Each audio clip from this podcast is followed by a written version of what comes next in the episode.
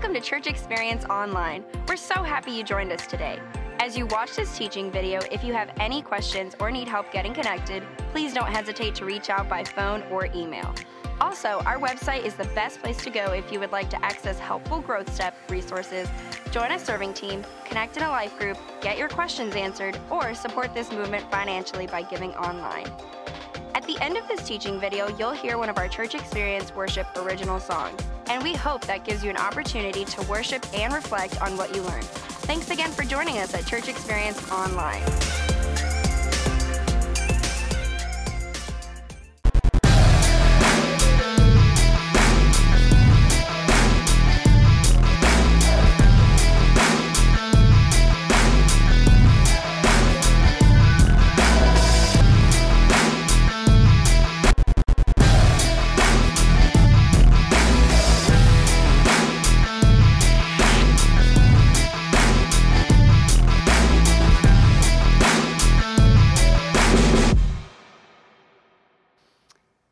Had a great, great summer when I was 19 years old. I had an opportunity to go out to Southern California, which was my dream. My mom grew up in California, so I was going out there every other year as a kid. And, and to me, it was this idyllic place and just a place where I could surf and enjoy the Southern California lifestyle. And, and I did. I went out there, I loved it. It was my first internship. I made $100 a week and I was living on ramen noodles, but I'd never been so happy. I was so happy. And uh, Jennifer and I started dating that summer. We had a, a great summer. I was eating In N Out Burger all the time. I was riding around with my little uh, Buick with my surfboard on top. And anytime I got a break, I'd go hit the beach, get some waves. It was an amazing summer.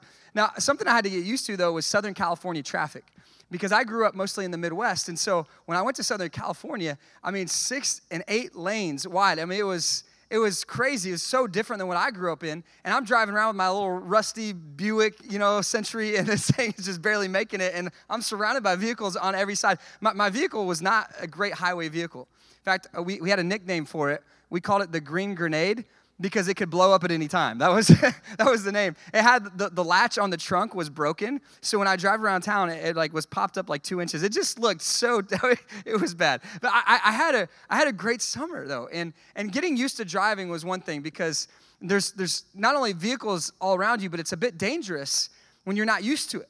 Because as you're cruising down the road, and having vehicles on both sides and you see people merging continuously all around you, merging lanes, the, the challenge for me was that I had blind spots.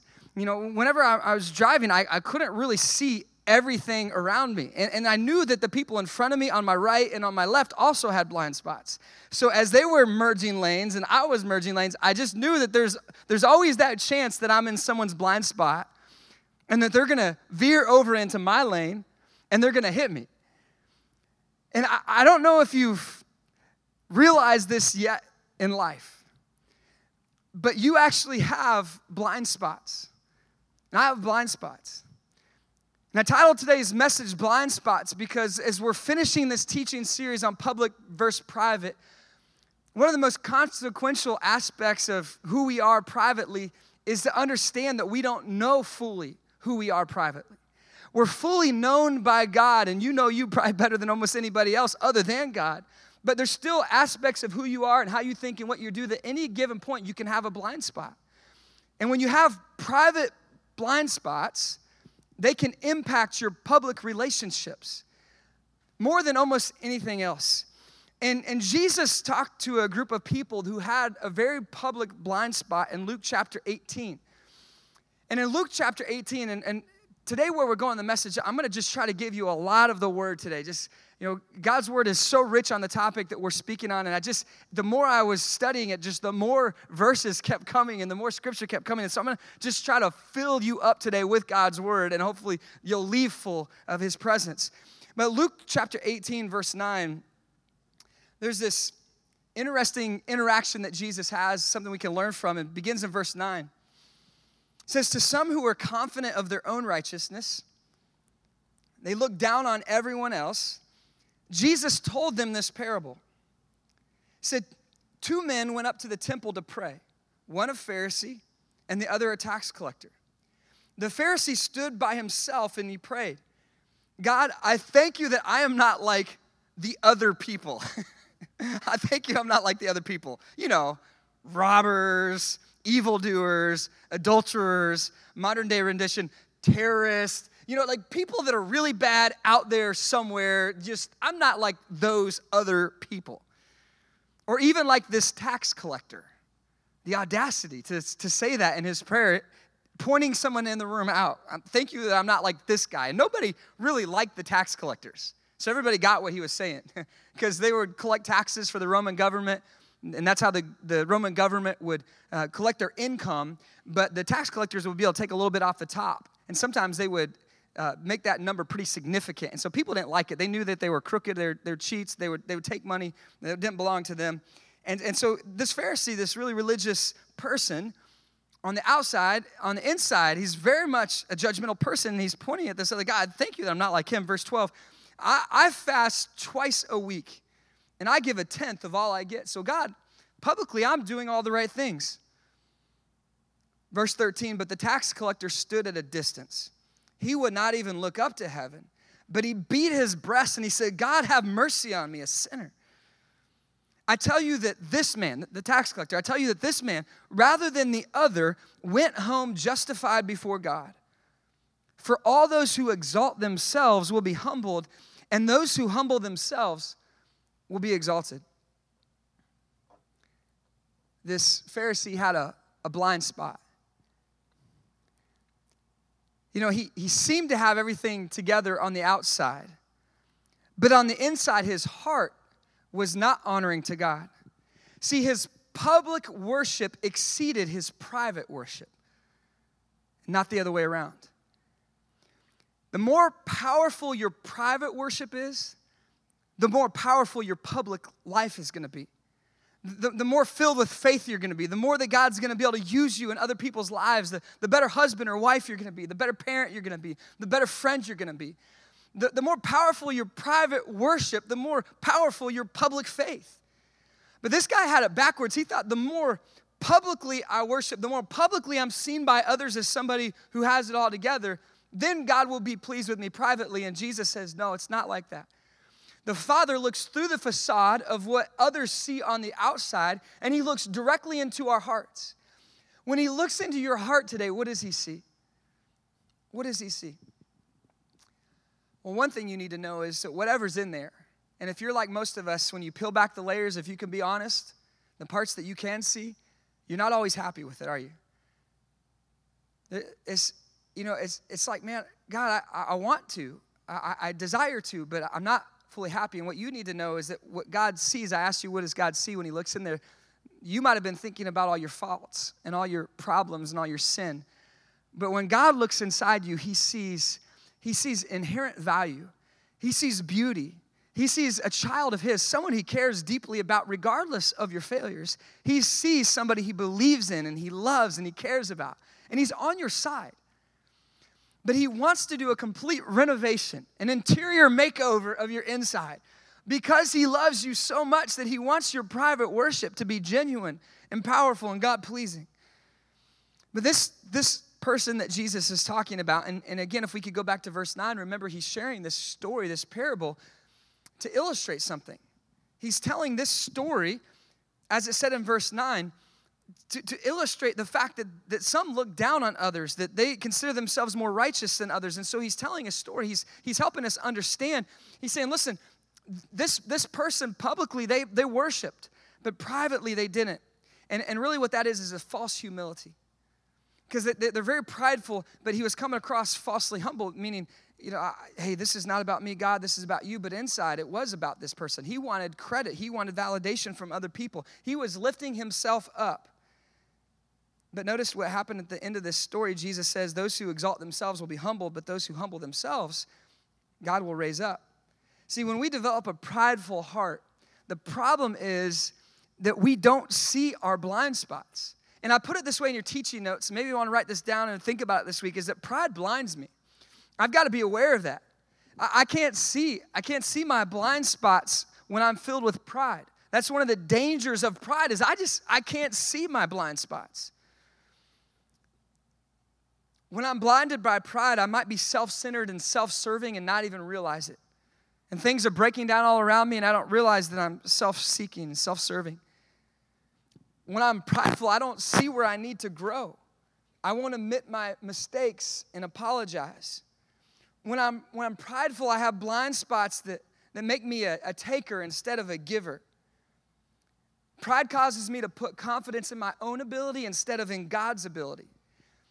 And, and here's one of the, the, the, emotional roller coasters of life is when you're prideful, that one of the blind spots is you, you get stuck in the comparison game. And one minute you're up because you pridefully think you're better than someone else, and then one minute you're really low because in, in pride that's masked you in this blind spot, you don't see that value, and so you, you put yourself down. Pride, pride causes us to be argumentative and combative with others, just to name a few. See, pride is really dangerous, and we're talking about the private battles of our life. This is why I said at the outset, like this is one of the most consequential battles privately, because if, if you don't win the, the battle of pride, and, and, and pride takes root in your life, then wow, pride can be so destructive. It's something that we all have to battle with. This, this Pharisee was thinking about himself. This, this seemingly public posture toward God was actually pointed towards him. And part of the issue with pride is that it causes us to look at our own, just our own situation. And I, I, I don't see your situation, I don't see your needs or you don't see your spouse's need or your friend's need because you're so focused on self. And if we could just change that, if God could do something inside of us to get us to start looking at other people differently, to start looking at other people before ourselves, think about how much your relationships would improve. Think about how much your life would improve. But here's why I think this doesn't happen. At least this is what happens in my world. For, for me, when I'm, when I'm not thinking about others, it's not that I don't care, it's that I'm too focused on myself. I, am just telling you how it is with me. I, I, don't know about for you, but for me, when I'm not thinking about others, it's not that I don't care about people. Like I, I love people and I love being around people, but when I when I notice that I have been in in my blind spot, started to become more self-serving, and some of these things we just mentioned start popping up in my life, it's usually not because I don't care about other people. It's just that I'm caring about myself more. It's, it's, I'm I'm in the center. I'm worried about my team. I'm worried about my team, what's going on in my world. There was, there was a really funny thing that happened about a week and a half ago. I'm a big basketball fan, and, and two of the best teams this year were, were battling it out the Houston Rockets and the Los Angeles Clippers. And, and this was a, a great game, but there was something interesting that was happening that you might not know if you were just a casual fan, is that the coach of the Los Angeles Clippers, Doc Rivers, was playing against or coaching against his son, Austin Rivers, who was playing on the Houston Rockets and he actually traded his son previously back in the day. That's a whole other drama. But, but they're, they're, they're, they're battling each other, and his son's on one team, dad's on the other team. And normally this would be fine until the end of the game when it was a really close game and it got pretty spicy. And, and, Doc Rivers, the coach, walked out on the court to start arguing with one of the refs about what he thought was a bad call. And he's out there where he shouldn't be, off the sideline, out on the court, arguing with the ref. And he has a really interesting interaction with his son. Check it out. Doc Rivers is at midcourt right now. Tony Brothers. Look at Austin, Austin Rivers. Rivers. Look at his son. No, that's the best. Look at his son saying, call him for a tee. Tee up, my dad. He's on the other team, and there it is.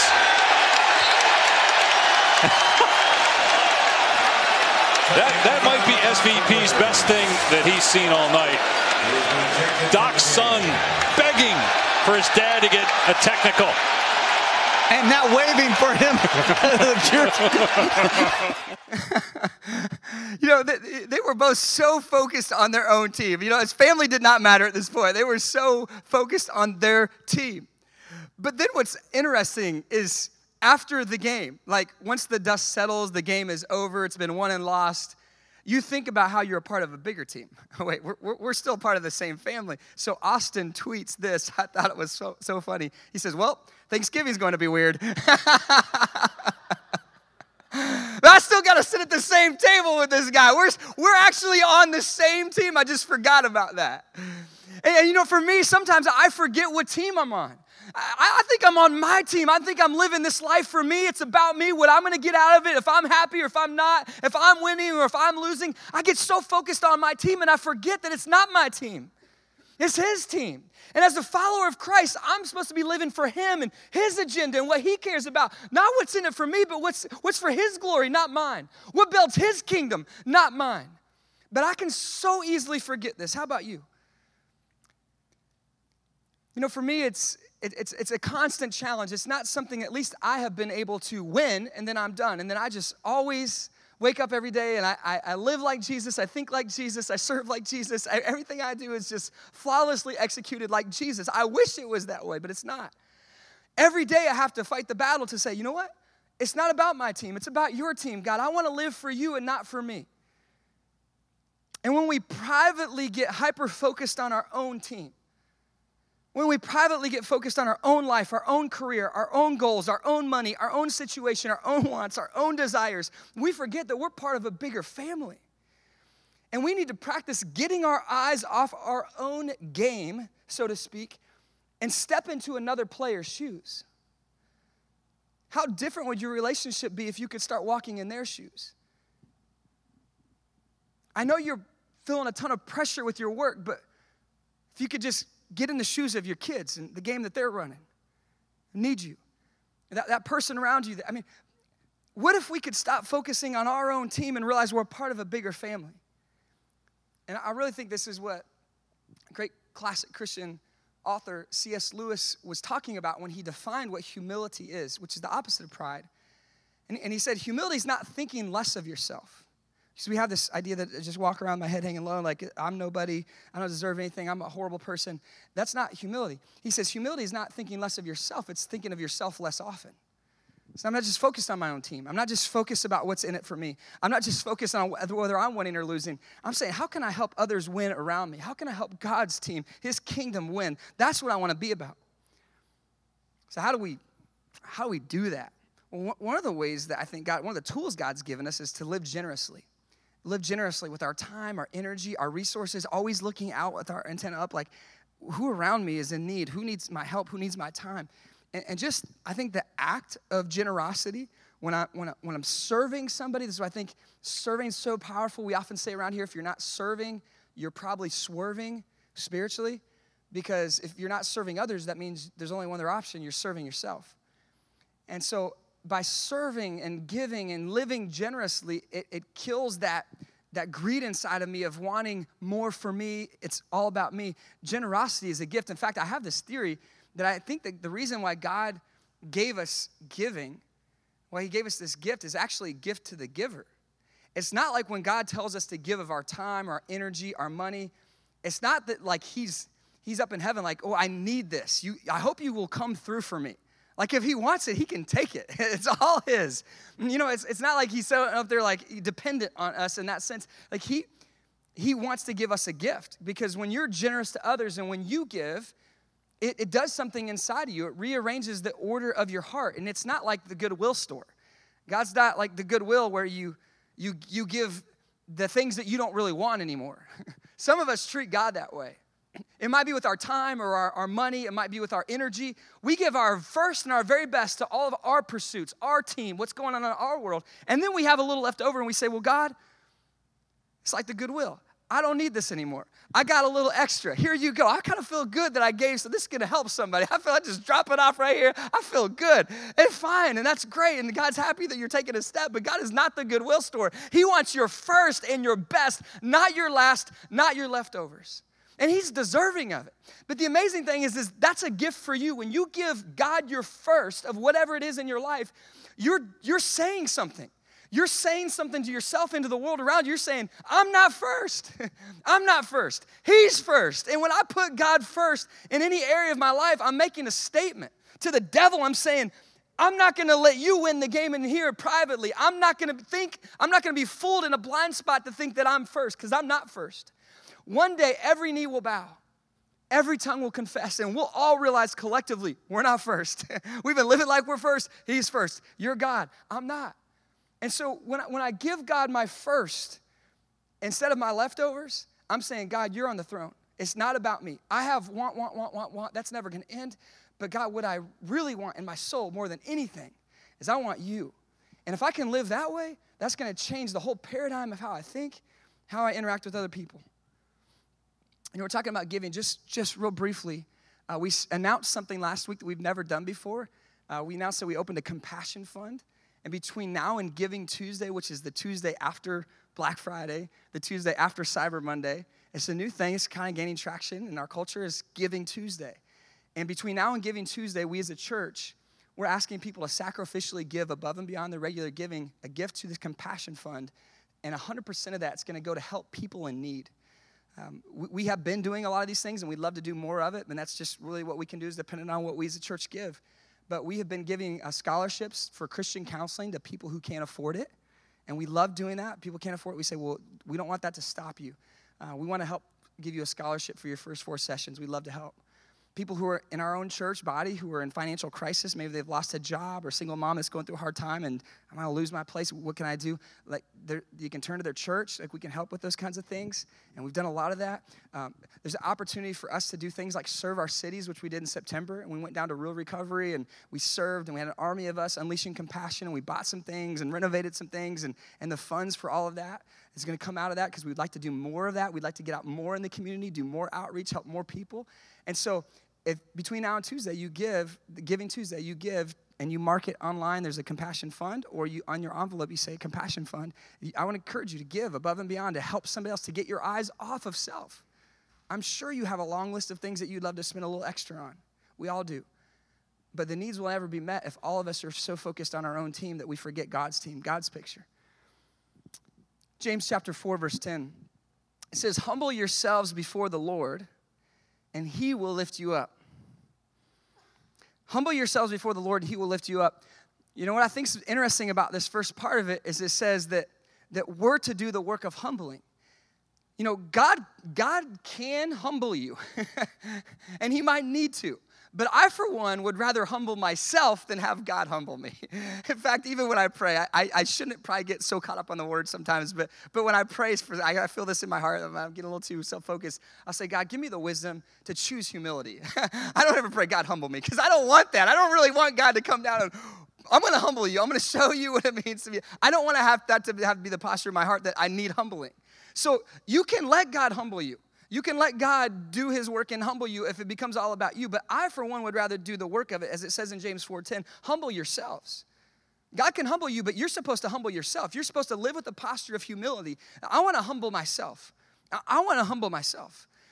Humble yourself. Do the work of humbling yourself before the Lord. It's not about me, God. It's about you. It's about others. And when you do that, God will lift you up. Something that we privately work at, humbling ourselves. And in your teaching notes, here's the amazing thing what happens humility opens my eyes to private blind spots. When I can cultivate a heart of humility, the cool thing that happens is that, that I can start to see some of those blind spots. Maybe not all of them, and I think that's why we need community with others, but, but I can start to see some of the blind spots if I'll humble myself, which is really hard to do. But if I can do that, then wow, then I can start to see some things. I can accept some critique and some criticism. I can accept God's discipline. I can accept the areas I need to grow in. But pride, it, it displeases God and it destroys me privately. But what humility does, look at what humility does. Proverbs 3:34. God mocks proud mockers, but he shows favor. Everybody say favor. Come on, isn't that what we want? We want God's favor in our life. It shows favor to the humble and the oppressed. Humility brings the favor of God. and I just I just started looking through scripture. And there's so many examples of how God uses the humble in heart. About those who humble themselves, he lifts them up and uses them, not for their glory, but for his. It's amazing. I mean, if you were to study scripture with the eye of humility, like who had a humble heart and how did they what Proverbs 3:34 says, how did they find the favor of God? Let me just give you a few for examples. Genesis 18:27, Abraham great patriarch of our faith. He says, Though I am nothing but dust and ashes, and his heart, it's, it's not about me. Jacob, in his lineage, who's God changed his name to Israel in Genesis 32:10, he says, I am unworthy of all the kindness and faithfulness that you have shown your servant. God, I don't deserve your kindness. Moses, who is one of the even secular historians will tell you he's one of the greatest leaders of all time, led million plus people on, on a, a, a multi decade journey from one country to another country. I mean, sometimes it's a challenge for me to get all six people in my family from one state to another with all the luggage. And, I, and he had a million, a great leader, and look at his heart. But Moses said to God, Who am I that I should go to Pharaoh and bring the Israelites out of Egypt? Who am I? The opposite of Hey, I'm all that. I'm all that. Now, who am I? Who am I? David in 1 Chronicles 29 14, he says, Who am I? And, and who are my people? that we should be able to give as generously as this. Everything comes from you, and we have given you only what comes from your hand. God, you own it all. It's all, it's all about you. John the Baptist, who prepared the way for Jesus, what an honor. He says, But after me comes one who is more powerful than I, and whose sandals I'm not worthy to carry. I'm not worthy to carry the, the, the dirtiest thing on his feet. I, am not even worthy to carry those. That's, that's a heart of humility. I'm just preparing the way. Paul, Acts 20, 19, the greatest missionary of all time, he says, I serve the Lord with great humility and with tears and in the midst of severe testing. Now, only Paul can do that. Paul's a great missionary. God used, used him, inspired him to write the Bible. Only Paul can say, Look how humble I am. You can't say that. you, can't, you can't go to your friends, I'm really humble. I just, what's your greatest strengths? Top, top three. Uh, humility, I'm just super humble. It's like, it, does, it doesn't work, right? But, but, but Paul, you can see his heart. He's, with great humility, he's serving the Lord. You know, it seems to me that humility, privately, is a public magnet for God's favor and his blessing. It seems like when somebody truly, not a false pretense, like showing everybody how humble they are through, you know, publicly, but privately, when it's just you and God, it's really not about you. How, how do you know? I mean, well, one, one way you can assess this is look at your prayers. Are your prayers all about you? God, make me happy, healthy, and wealthy, and all these things like God, prosper me, bless me, God, you know, pour in, God, just me, me, me, me. That's one way you can assess it. Not that you shouldn't pray for yourself.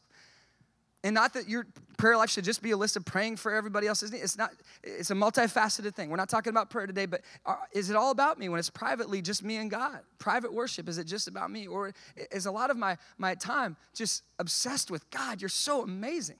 One of the things I've been trying to do lately um, and I, it's just still a new thing for me, but in my prayer time, I felt like I was kind of slipping a little bit into a, a, rut in some areas, and I was kind of doing a similar thing. And I, I said, you know, I'm gonna, I'm gonna give myself some intentional um, questions and prompts in, in some of my morning prayer time.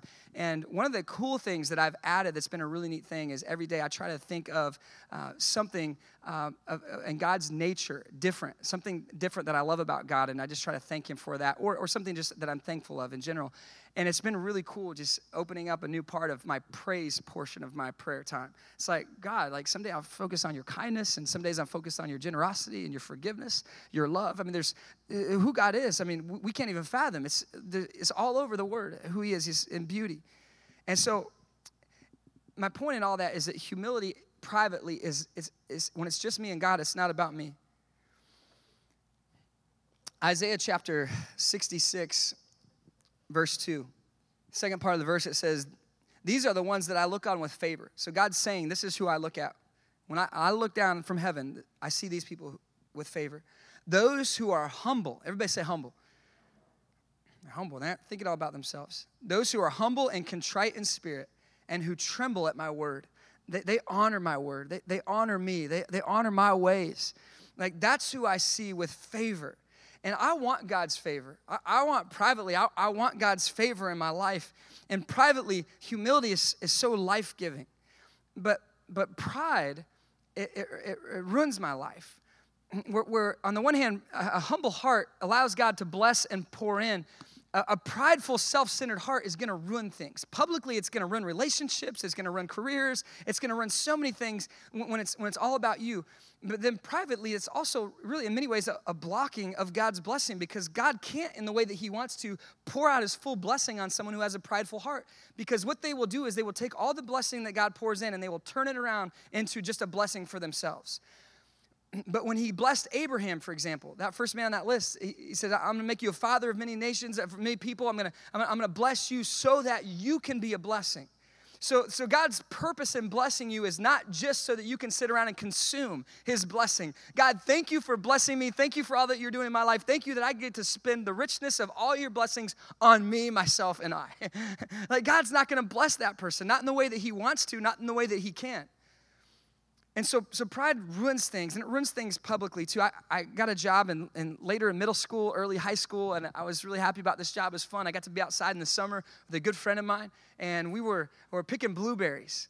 Up in Michigan. And it was such a cool gig. We got to just go up and down these rows and, and pick the blueberries and fill up these baskets. And at the end of the day, we'd take these baskets and dump them into this big conveyor belt, and they would measure how much we had collected, and that's how much we got paid. And so there's incentive to work fast. And we, we had a great time. We were real young and having a good time doing this day after day. And one day, uh, just me and, me and him just were out there talking, and somehow something came up. I don't know, maybe it was a girl or something. We're, again, we're older middle school, younger high school age, and something came up, and we did we totally disagreed on it. And, and we started like getting into it with each other. We started wrestling around with each other, like, no, man. Uh, and, and we just, in the process of us wrestling around and kind of in this disagreement, like we knock over this basket of blueberries that we'd spent a long time collecting. And so at the end of the thing, we settle it, you know, bro hug, all right, whatever. You know, it's like we move on. But like now we got a problem. We just made a mess. And so we were like, well, we can't lose all that, you know, income that we spent all that time doing. So we took all the blueberries and we scoop them up into the, the basket and uh, we, we take it, you know, at the end of the day like normal and we dump it on the bill. Well, what we didn't realize is we scooped up a bunch of dirt. and so the guy that was our, our manager, he's like, hey, you know, uh, the blueberries are great. We want you to pick blueberries, but the, the dirt, the, the, that doesn't work. You guys are done. That was our last day on the job. I think my first time I ever got fired, like, oh no, this is not good. And, and, and why? Why did that happen? Why was there brokenness? Why did it break my little young career in blueberry picking? Why did, why did it hurt a friendship? Why? Why? Why? Why? Because we were both focused on, on self. Like, like, no, this is my perspective. This is my perspective. I still find I have to struggle with this to this day. Like I have to always put myself in the other person's shoes. How about you? Is, is that maybe an issue in your life right now? Is maybe is there a private, self-centered focus that's keeping you from focusing on the other person? If, what if you could leave today? What if we could all leave today and just be a little bit more focused on the other person? That it wasn't just about us, that it wasn't just about me, it wasn't just about my perspective, my team, but it was about their situation. What's best for them? How can I serve? You know, when you privately have a heart of humility, God can just pour in his blessing. I love Proverbs 22 4, where it says, Humility is the fear of the Lord. Its wages are riches and honor and life. I wouldn't put myself in the prosperity gospel camp. Uh, we've talked about that before. I, I, don't, I, don't, I don't think that that represents well what we define as a prosperity gospel. I don't think that represents well the, the totality and the wholeness of what the Bible talks about. Because if, if I'm just following God just to get blessed, and I, just to get more, and if God makes me wealthy when I follow Him, and then nothing will go wrong. Well, how do you answer the person whose child gets cancer and they love Jesus with all their heart and they're living for Him? It, it doesn't work out because it's like, well, so I'm, I'm doing all the right things privately and publicly, and so then why, why this? And God doesn't say that you know that you, you follow me and everything publicly is going to be blessed all the time. In fact, Jesus said the opposite. He promised that you would have problems. He says, "In this world you will have trouble." You're going to have troubles and hardships. This, this world has been dominated by sin, run by sin. And so you're going to have problems. But with that context, when you understand that wholeness, here's what you also need to know God is a giver. God is a blesser, and God does bless those who honor Him. And those who have humble hearts, God loves to pour in, just like you would with a child. I mean, don't you love to give? You know that it's not, you would run your kid if you gave them everything they want every time they ask. I mean, you'd be turned into a vending machine. Hey, dad, I want this. Hey, mom, I want this. You would run your kid every time you walk through the store. You come, sometimes see this in public, don't you? The kids breaking down, I want this. And they just scream loud enough, and all right, just take this and be quiet. It's like you run a kid if you spoil them and give them everything that they want. And God knows that. He's not going to do that to you either.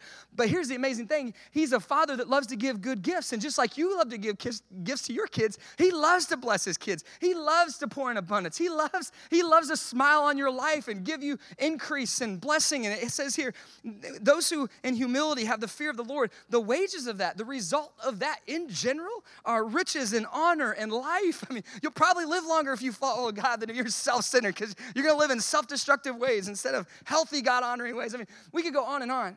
Not the point of this message, but, but God blesses a humble heart. That's what we need to know. Because you can learn more when you have a humble heart. God can bless you when you have a humble heart because it's not about you. You can spot selfish, sinful, prideful, foolish decisions before they happen when you have a humble heart. You can help other people because it's not just about you. I was being mentored uh, just recently. I had an opportunity to go for some great pastors and mentors uh, a couple weeks ago, and one of the guys that was there was referencing a quote by Bob Buford, and he said uh, something I just, I think I'm always going to remember this. He said, My fruit grows on other people's trees. How good is that? Humility allows you to think like that. It's not about me. Something else he said that blew me away He says, you know, we're, we're the platform, not the show. Some of you think you're the show. But, but what if you could live as a platform and say, I just want to raise others. I want to give others opportunity. I, I want God to work through my, I want my fruit to grow on other people's trees, some that I may never see. See, here it is in your teaching notes. Private humility precedes public change and growth. Now, I want to see change and blessing and growth in my life. Well, it's preceded by a private humility, a genuine private humility. And really, if we get to the core of this, if I, if I want God to, to change my heart, or maybe I'm seeking God and I haven't really bowed my knee to Him yet, if, if I really want the transformation to come, if I want Jesus to do something in my life, I have to have a humble heart for God to really do what He wants to do. Look at this verse with me, uh, Second Chronicles seven fourteen. I just love this. Uh, God says, if, if my people who are called by my name, well, what? Come on, well, what? Humble. Uh, humble themselves. If, if, if they'll do this, if they'll humble themselves and pray and seek my face and turn from their wicked ways, then, so he says an if then statement, if they'll do this, then here's what I will do. Then I will hear from heaven and I will forgive their sin and I will heal their land. See, God's saying, if you do this, then here's what I'm gonna do. It's an if then. If you'll humble yourself, if you'll pray, if you'll seek God's face.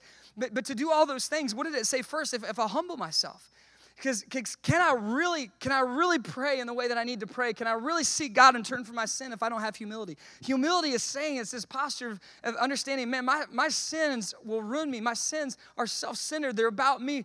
God, in humility, I confess my sin. See, humility is required for really for true, genuine confession. I have to humble myself before God and say, God, you're God, I'm not.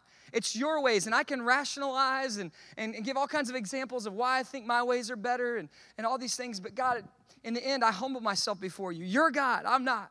And when, and when you'll do this, like, do you want a revival in your life? Do you want a re- revival in your family, in your church, in your community? Do you want God to do more in your life next year than He did this year? Then, then there's the roadmap right there. God's given it to us.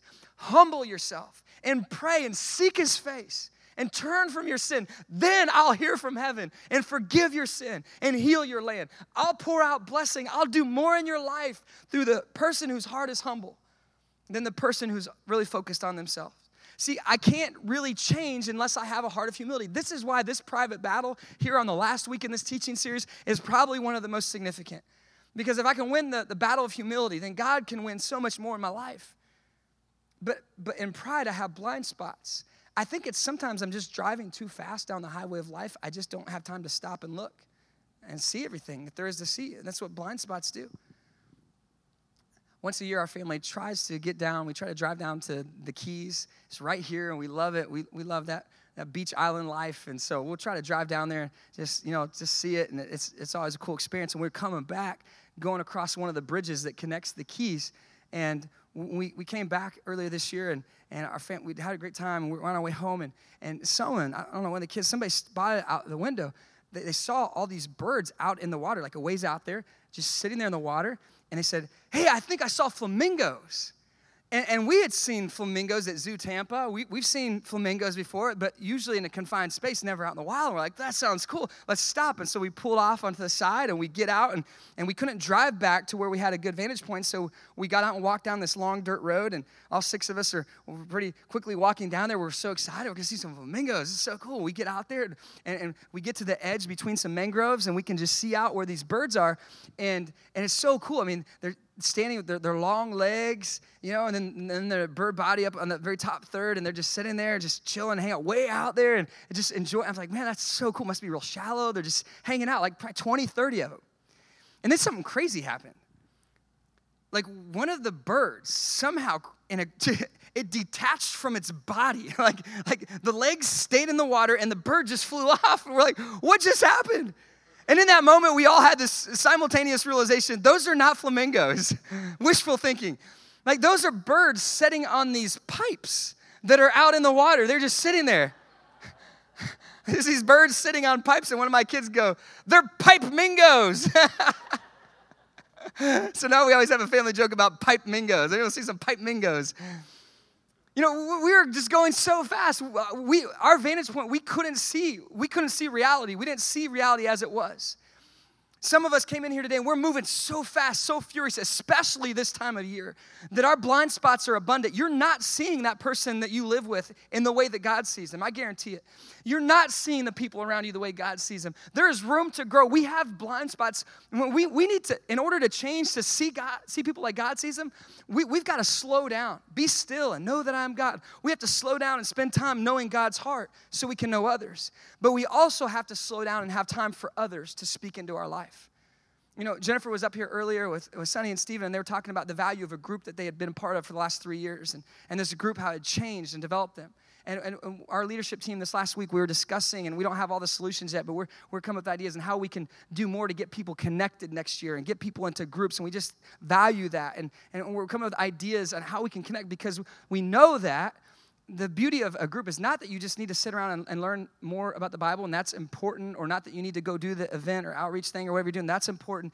But the real power of a group is that you're doing life together with other people, that you're in community. You need to have some other believers in your life that you can share your journey with. It's not too often that we like pry into someone's life and say, hey, here's what you need to change. Hey, I'm gonna advise you. I watch you living. Here's the problem. It's pretty bold to walk into someone's life and do that, especially a stranger, but even someone you're close to, right? I mean, it's not like you're out hanging out and you're like, hey, by the way, I've noticed you're really arrogant. you know, it's like you don't do that. It ruins a friendship. But, but here's the thing when you're in community with another believer, you should share your struggles, share your heart, share your pain. And when you share what you're going through, the amazing thing is they can speak into your life. And, and, and, and as you're sharing your struggle, they say, Well, have you ever thought about this? You know, I wonder, you know, I wonder if someone else in your shoes would, would try this. You know, I wonder if, you know, have you, have you, you know, I'm going to pray for you about that. I wonder if you've, and, and it's those kind of conversations where we're exploring together, learning together, growing together that God really shapes us. And here's it is in your teaching notes I need others to help me with my blind spots. I need others to help. And that's why the beauty of the church is so powerful. We need to be in community, we need to be together. And anytime there's opportunities for a church to gather, I hope you'll show up. In fact, today after the second service, uh, a bunch of us are going to be out decorating for Christmas, just simple stuff, putting up a tree, and there's going to be some building projects and things. Plenty of stuff to go around. If you want to come join us, we're going to eat Christmas cookies and have a good time.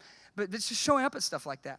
Um, that, that. That allows you to build those relationships that we all need, helps us to see our blind spots. On the bottom of your teaching notes says, My confession. My confession. I want to leave here without giving you an opportunity to respond to this message because I think that all of us have an awareness, and I hope that you do, that, that privately we're prone to blind spots and we're prone to look at things from our own perspective instead of someone else's. And the Bible tells us if we want to change that, if we want to change, if we want God's blessing in our life, Second Chronicles tells us we have to humble ourselves and pray and seek God's face. So, what, what we have to confess our sins. We have to turn from our sin. What is it in your life that you need to bring before God and say, God, I have been way too, you fill in the blank. God, I've been thinking more like this, less like this. God, it really has, it's been about my team. God, it needs to be about your team, privately, privately. What is your confession? Maybe you just want to write that in right now. Maybe this would be a good thing to take into your prayer time on Monday morning. Maybe tonight before you go to bed, get, get alone, get quiet. God, where, where can I where can I become more like you? I, I don't want to live about me. I want to live about you and other people. What's your confession? My hope is that you'll find some area in your life that you can turn over to God. And then the fruit of this conversation today is that privately, you'll start worshiping bigger. And that unlike this guy that we started with, who publicly worshiped really big, but then privately, his, his, his prayer life, his seeking God was very minimal. My hope is that God will flip that and that, that privately you have powerful worship. And the more powerful your private worship is, the more powerful your public faith will be, and the more powerful things that God can do through you publicly because privately you are honoring Jesus. Right on? Thanks for joining us at Church Experience Online. Please don't forget to check out the website if you'd like to get more connected, learn more, get your questions answered, or support this movement financially. You're now going to hear a church experience worship original song, and we hope this gives you an opportunity to worship and reflect on what you learned today.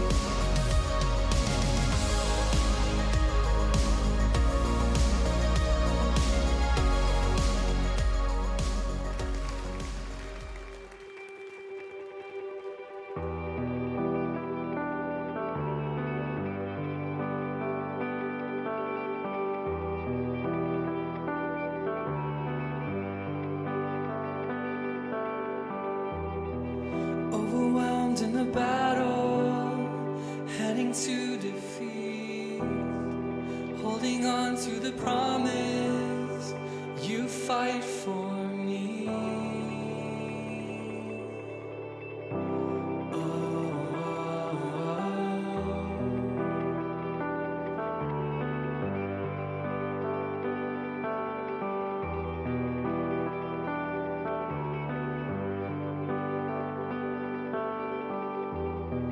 Overpowered by the storm.